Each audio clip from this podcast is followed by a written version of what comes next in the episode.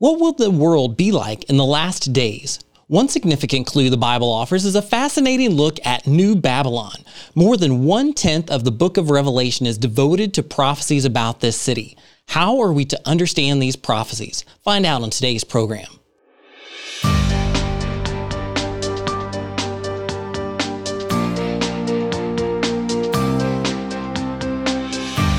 Join I Am a Watchman Ministries Managing Editor Joe Kerr with co-host Dylan Burrows, bringing you a fascinating discussion regarding the importance of Bible prophecy and Christian living today as it relates to our responsibility as believers to be watchmen. This is A View from the Wall. Welcome to A View from the Wall. I'm Dylan Burrows, here along with co-host Joe Kerr, Managing Editor at I Am a Watchman Ministries. And as we consider Bible prophecy, one of the most mysterious topics is the identity of New Babylon. Where is it and why is it so important? To answer, we've invited Dr. Ron Rhodes, author of the book New Babylon Rising, a fascinating title from Harvest House Publishers. Let me tell you about Dr. Rhodes as we begin. Dr. Ron Rhodes is president of Reasoning from the Scriptures Ministries and is heard regularly on nationwide radio. He's the author of more than 70 books, and we're excited to have him here with us today. Dr. Rhodes, welcome to A View from the Wall. Well, thank you. It's my pleasure to speak with you today. Well, we are honored to have you here with us, Dr. Rhodes, and we just want to dive right in and talk about your book. I said before we came on the air for the program that there have been many people talk about this idea of New Babylon or Mystery Babylon that's featured in Bible prophecy, but I believe that your book does the best and most thorough job of explaining its identity and importance, so we are going to let you give the explanation. But as I look at the introduction, it gives all these facts about Babylon and why it's important and what we should consider. Tell us a little bit about the prominence of Babylon in the Bible. Well, you know, it might surprise people to learn that the Bible mentions Babylon over 280 times, and that's a lot. Yes. And just in terms of the book of Revelation alone, which contains 404 verses, out of those verses, 44 of them deal with Babylon. And so what you said at the top of the show was right. You know, over 10% of the book of Revelation deals with Babylon. And to me, when a topic is mentioned that often, that means it's important. It's something God wants you to know about. And in my thinking, learning something about Babylon, especially New Babylon of the end times, is not a mere option for the Christian. If you believe the Bible is important, then you need to know something about Babylon and New Babylon in Bible prophecy. And so that's really why I wrote the book. Well, great. And as we look at the book, I know there's so much that we want to get into. And Joe, I want you to jump in here and share a little bit about it as well. I'm a history buff, so I love the fact that you went into as much detail as you did about Babylon in Bible history. And one of the things you did was to make the comparison between Babylon, which is mentioned as many times as you said, but the most mentioned city in the Bible. You made a comparison between Jerusalem and Babylon. Explain that comparison. Well, you know, it really is a fascinating comparison. Jerusalem is the most often mentioned city in the Bible, but Babylon is number two. It's the second most often mentioned city. And so, again, that means that Babylon is an important city for us to know about. Interestingly, the word Jerusalem literally means city of peace, whereas Babylon means city of confusion and war. Jerusalem is portrayed as God's city in the Bible, but Babylon is portrayed as a demonic city. We read in Scripture that God's temple was built and will one day be rebuilt in Jerusalem, but we also learn that the Tower of Babel, which was a paganized effort of human beings to basically infringe upon God and his rights, was built in Babylon. So we see those contrasts there. The book of Revelation describes the New Jerusalem, which is our eternal city that we'll live in heaven, as a chaste and beautiful bride. But New Babylon is described as a great prostitute. Jerusalem is portrayed as an eternal city in heaven. New Babylon is portrayed as a temporal city that will one day be destroyed by God himself. And that's one of the reasons why in my book that I sort of gave a tongue-in-cheek description of the Bible as a tale of two cities, Jerusalem and Babylon. And, again, I think it's important that we know something about both of these cities. And in fact, I might mention to you just right now, I'm thinking of writing a book on Jerusalem one of these days. But for now, it's New Babylon. Well, that would be fascinating to have a book on the counterpart there talking about Jerusalem as well. But in addition to Revelation, where we see so much emphasis on New Babylon and what happens to it in the last days, the prophet Daniel gave us one of the clearest insights into Babylon. And you itemize all of Daniel's observations and prophecies in the book, and it's a long list. I want us to take a moment to look at these, though. What are some of the main points that we learn about Babylon from the book of Daniel? Well, you're right. It's a long list, and, if I had an hour or two to speak about it, I would. But let me just give you some highlights. By looking at ancient Babylon back in Daniel's time, we gain a lot of insights about what New Babylon will be like in the end times. For example, back in Daniel's day, Babylon promoted false religion. New Babylon will do the same thing in the end times. Just as ancient Babylon in Daniel's day was an important commercial and trade center, so New Babylon in the end times will be a commercial powerhouse. And just as Babylon's king, Nebuchadnezzar, along with the city of Babylon, were dominant over the Jewish people and their temple, we learn from Revelation that the Antichrist and New Babylon will be dominant over the Jewish people. I'm sure that you guys in your studies have talked about how Nebuchadnezzar considered himself as a god above all other deities. Well, likewise, the Antichrist will exalt himself to deity, and he will challenge anyone who claims to be a deity or claims to have another object of worship aside from himself. And just as ancient Babylon forced false religion upon people, so New Babylon will do the same thing under the leadership of the Antichrist. I could say more, but the point is that when you line up the characteristics of ancient Babylon right next to the characteristics of New Babylon, we see that they line up perfectly. And again, that's why I say that we learn a great deal about the future New Babylon by studying ancient Babylon back in Daniel's day. And it's interesting, though, that when people study Babylon, whether it's the average Bible reader or someone who is a scholar of Bible prophecy, you get this idea that Babylon has more than one view that's been considered, and many have talked about it from a variety of perspectives. In just a moment, we're going to take a break, but I want to encourage our listeners to stick with us, because even though you may think you have a particular view of Babylon figured out from the Bible, or maybe you don't know your view at all on the topic, there is a lot of information that Dr. Rhodes has to share with us on this issue to help us understand who Babylon is, where it's located, and why it's important in the last days, and even for us today. So stick with us here on A View from the Wall. We'll be back in just a moment.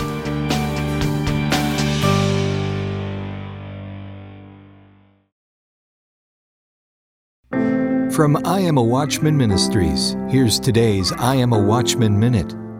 Ever feel like you're just treading water? Like you're barely surviving? If so, you're not alone. In Job 7, we read, "My life drags by day after hopeless day. I'm tired of living. My life makes no sense." Friend, when you're tired, draw close to God. Draw strength from God. He loves you. He will renew you.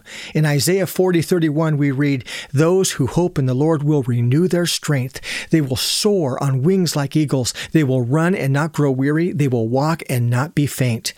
Claim that promise today. Don't pull back. Don't slow down. Don't stop short. When tough times come, remember God is with you. And the I'm a Watchman team stands with you too. Don't hesitate to send questions or your prayer request to imawatchman.com. Be bold. Be faithful. Be a watchman. IamAWatchman.com.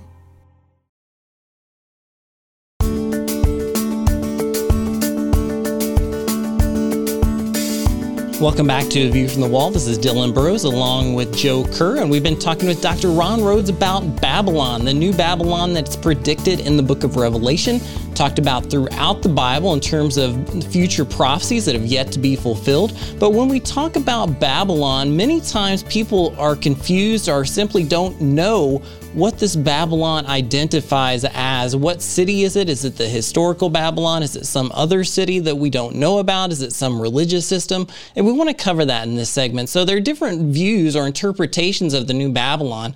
And let's talk about those views, Dr. Rhodes. One is that Babylon in Revelation refers to the city of Rome. Talk a little bit about the reason for that view and perhaps some of the problems with that. Well, of course, Rome was existent back in the New Testament times, and so since it was the great persecutor of God's people and even the persecutor of some of the Jews, it seemed logical for some people to latch on to that idea. And as well, Rome has been described as the city with seven hills, and a lot of people think that sounds like Rome because Rome allegedly has seven hills, right? Even though scholars debate that. Some say it's nine hills. In any event, here's the problem. To say that the references to Babylon in the book of Revelation refer to Rome necessitates that you take the term Babylon metaphorically. The problem is that all the other locations listed in the book of Revelation are literal locations. That includes the cities of Ephesus and Smyrna and Pergamum and Thyatira and Sardis and Philadelphia and Laodicea. These are all literal geographical locations. Revelation talks about Asia. It talks about Babylon along the Euphrates River, which is a literal river. And so I don't think that we can ignore those clear geographical markers. And for that reason, I do take Babylon to refer to Babylon. Now, we know that when you line up the characteristics of Babylon against what we know to be true of Rome, they really don't line up that good. And just to give you one example out of many, Rome did not fall suddenly or dramatically or completely or permanently, as was true of the Babylon in Revelation 18. Babylon's fall is very sudden. It's over quickly. In fact, Revelation 18:8 says that Babylon is destroyed within a single hour, burned up with fire. So that's pretty quick. By contrast, Rome's decline was very slow. It took place over many centuries. Rome, the city, fell in AD 476, but it wasn't until 1453, 1,000 years later, that the Roman Empire fell. So even though I've got many friends who hold to this viewpoint, I agree to disagree in an agreeable way with my friends on this one, because I do think that it's referring to a literal city instead of Rome. That's a good one to bring up, because we've had other people on the program talk about other interpretations of that. One of them that's been around for a long time, which is very popular among certain groups that point toward the Catholic Church, the Roman Catholic Church being Babylon. That's been around for quite a while, and a lot of people have written about that. What's your view on that? Well, I've also had a number of friends who have held to that view. In fact, my old friend Dave Hunt, who's now with the Lord, held to that viewpoint. And God bless them, but this is another one of those issues where we just have to agree to disagree in an agreeable way. And I think we have to approach it humbly. I think all people that study prophecy should have that attitude. To me, the Roman Catholic Church, even though it's a wealthy church, is certainly not the global economic and commercial powerhouse that is described in Revelation 18. Furthermore, Roman Catholicism has never ruled over all the political leaders and peoples of the nations of the earth. It's never exercised and never will exercise global dominion over the earth politically and economically. And I think that if Roman Catholicism should be destroyed somehow, I hardly think that the world's leaders and global merchants would woefully lament as they do when New Babylon is destroyed. In fact, when Babylon is destroyed, according to Revelation 18, the earth kings say, "Alas, alas, you great city, you mighty city Babylon, in a single hour your judgment has come." And the same thing is true of the merchants of the earth. They mourn and they weep for the destruction of New Babylon. And again, I hardly think that would be the case if Roman Catholicism somehow got destroyed. Still further, Roman Catholicism has never engaged in the slave trade, as will be true of New Babylon. And besides, as I pointed out earlier, all the evidence in the book of Revelation indicates that every single geographical location mentioned in Revelation is a literal place, including all the cities of Revelation chapters 2 and 3. So even though there's a lot of people that may hold to this viewpoint, and I respect people that hold it, my personal interpretation of Scripture is that it just doesn't fit the facts of the book of Revelation. Well, that's an interesting response to it. I know many still have questions about this other view that's come out more recently. It's very controversial in some regards that Babylon would refer to Mecca, and they would identify the Antichrist as a Muslim. What problems do you see with that particular view? Well, that is the view. It's been promoted by my friend Joel Richardson. I love you, Joel, but I disagree with you on this. I think that this is one of those things where you have to be like the Bereans and test it against Scripture. And if it doesn't measure up, then you've got to adjust your interpretation. First of all, I don't think it's reasonable to say the Antichrist will be a Muslim. Daniel 9:26 indicates he will be a Roman from the people who destroyed Jerusalem and its temple. Furthermore, we know that the Antichrist will sign a covenant with Israel at the beginning of the tribulation period. I think it's inconceivable that Israel would trust its security and its future to a Muslim leader with a Muslim covenant, given the current Muslim sentiments against Israel. Still further, a big problem for that viewpoint is the fact that the Antichrist will claim to be God. No good Muslim would ever do that. That would involve an absolute trashing of the Muslim creed, which says there is no God but Allah and Muhammad is his prophet. And since no Muslim leader would claim to be God, it's a given that the Antichrist will not be a Muslim because the Antichrist will claim to be God. I hope that makes sense. Yes. As for Babylon referring to Mecca, I don't think so. Again, all the geographical markers and locations in Revelation are literal places. There's no good reason to read Babylon metaphorically as referring to Mecca. And still further, we read in Ezekiel 36 through 39 that the Muslims will launch an invasion into Israel, and that invasion will take place either before or at the very beginning of the tribulation period, and God himself will destroy the Muslim forces. It's very difficult to imagine how a Muslim Antichrist could emerge from the ashes of the destroyed Muslim forces and take over the world.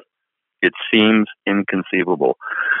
And so for that and many other reasons that I outline in my book, this is just one of those views where we just have to agree to disagree in an agreeable way. I think it makes a lot more sense to interpret Babylon as a literal city.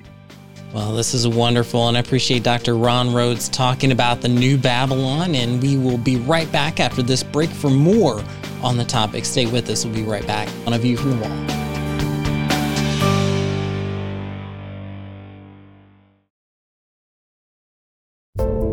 The rapture can happen at any time. You may be ready, but are your friends and family spiritually prepared for the coming of the Lord? What will happen to those left behind? We've created a new resource to help you help them. It's called the Rapture Kit. Included in the Rapture Kit is a Bible and vital information on what the rapture is and how to prepare for what's to come. The Rapture Kit also includes 8 books on prophecy, apologetics, the Christian walk, and being a watchman for the Lord, plus a number of video and audio teachings, all preloaded on an 8 gigabyte flash drive. Become more strategic and active in your witnessing. Warn the lost about the coming rapture and help individuals in the post-rapture world be drawn to Christ, equipping them to become the next generation of ministry leaders. Learn more and order at rapturekit.org.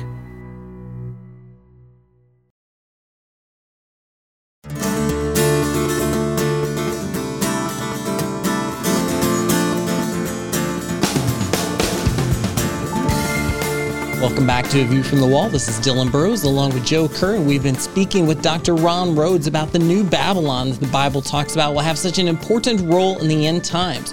We talked briefly about the Antichrist who is to come and his relationship with the New Babylon. Now, Dr. Rhodes, how feasible is it that the Antichrist will completely rebuild the city of Babylon during the 7-year tribulation period? Well, you know, people have often asked questions about the feasibility of certain prophecies. I remember that people living back in the early 1940s were claiming that the fanatical Christians who were teaching that Israel would one day be reborn as a nation were crazy, and that the very idea was utterly infeasible. Right. Well, the unthinkable happened.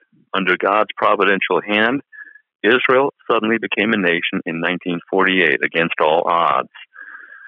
Though the building of Babylon in the end times may seem infeasible to some people, let me just say that I base my understanding of prophecy not on what is feasible, but on what the prophetic scripture says. And I believe it says that Babylon will be renewed and rebuilt in the end times. You may recall that when the late Saddam Hussein was in power, he spent over $1 billion in oil money to fairly quickly enhance Babylon. And in his case, $1 billion accomplished the revival of the city in a rather rapid fashion. When the Antichrist comes into power during the tribulation period, he will have access not only to unlimited funding, but to an unlimited workforce. And what the Antichrist wants, the Antichrist will get. And he will make Saddam Hussein's efforts seem puny by comparison. Now, guys, it's my expectation that the oil revenues in Iraq and the more broad Middle East will be the primary source of funding for the rebuilding of Babylon. Dr. Rhodes, one of the things that is an obvious point in the book of Revelation and connected there in several different places to Babylon is this mark of the beast. Talk about how they relate to each other and what part does that play in the New Babylon? Well, that's a great question. I think that commercial New Babylon will be headed up by an economic genius. We call him the Antichrist. Starting at the midpoint of the tribulation period, the religious capital of the Antichrist will be Jerusalem, where he has set up an image of himself in the Jewish temple. Meanwhile, his economic and public capital will be New Babylon, which becomes the commercial capital of the world. It may be that the Antichrist has both a religious headquarters and an economic political headquarters. Now, let's not forget that the Antichrist through the false prophet will require everyone to be given the mark of the beast on the right hand or the forehead, and no one can buy or sell without having that mark. So here's our deduction. Here is our inference. We infer that all the products purchased by commercial New Babylon, accounting for New Babylon's great wealth and economic success in the world, will be related to merchants around the world who have already received the mark of the beast. Nobody who has not received the mark of the beast will be able to sell and become rich by giving their products to New Babylon. So it seems like it's a requirement that people have the mark of the beast in order to do business with New Babylon. And so this is really a brilliant thing that the Antichrist has set up. It's a squeeze play. And he's got control of the whole world's economy through this squeeze play. Well, this is interesting because when you talk about the mark of the beast, people get concerned about that even now because we see evidence of the world moving toward this new Babylon today in our news and our headlines. You see, for example, people in certain countries getting a little microchip put into their hand, and people fear that they're taking the mark of the beast when they do that. And no, we're not concerned about that so much. How do these prophetic signs relate to the times of the new Babylon and the tribulation period? Well, you know, I could preach a whole sermon on that one, but I know I don't have a lot of time. So Right. Let me just give you a couple of highlights of the signs of the times. Sure. First of all, anti-Semitism is growing today, and that's preparing the world for New Babylon's persecution of the Jews. Today, the Middle East conflict is out of control, but the Antichrist will one day solve it. And one day he'll take over the entire Middle East and set up his own headquarters in New Babylon. Prophecy reveals that the Muslim nations will one day attack Israel.